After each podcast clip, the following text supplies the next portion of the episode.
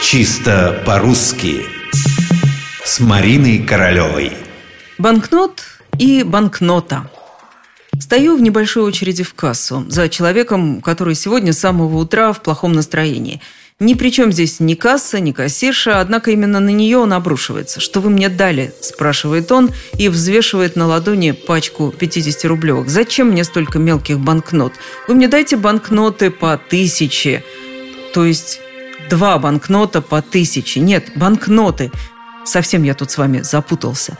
Человек отошел со своими банкнотами в сторону, а я призадумалась, действительно, одна банкнота или один банкнот.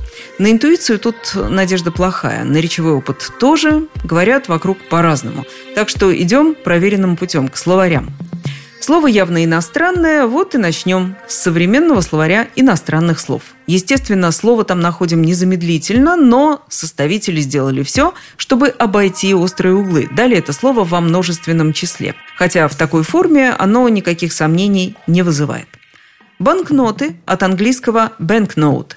Дензнаки, банковские билеты, которые выпускаются Центробанком. Ну, это мы, положим, и так знаем, а вот что делать с единственным числом? Словарь-справочник лексических трудностей русского языка Семенюка честно признает, что можно сказать «один банкнот», а можно «одна банкнота». То же самое делает орфоэпический словарь под редакцией Аванесова. То есть в соответствии с этими словарями вы можете взять у кассира пачку банкнот, а можете пачку банкнотов. Есть варианты для тех, кто предпочитает определенность всякому вольнодумству. Толковый словарь русского языка Ожегова и словарь ударений Агеенко и Зарвы полагают, что банкнот мужского рода. У меня только один банкнот, у меня нет сторублевого банкнота. И дайте же мне, наконец, вон ту толстую пачку банкнотов. Запомнить легко: банковский билет, банкнот.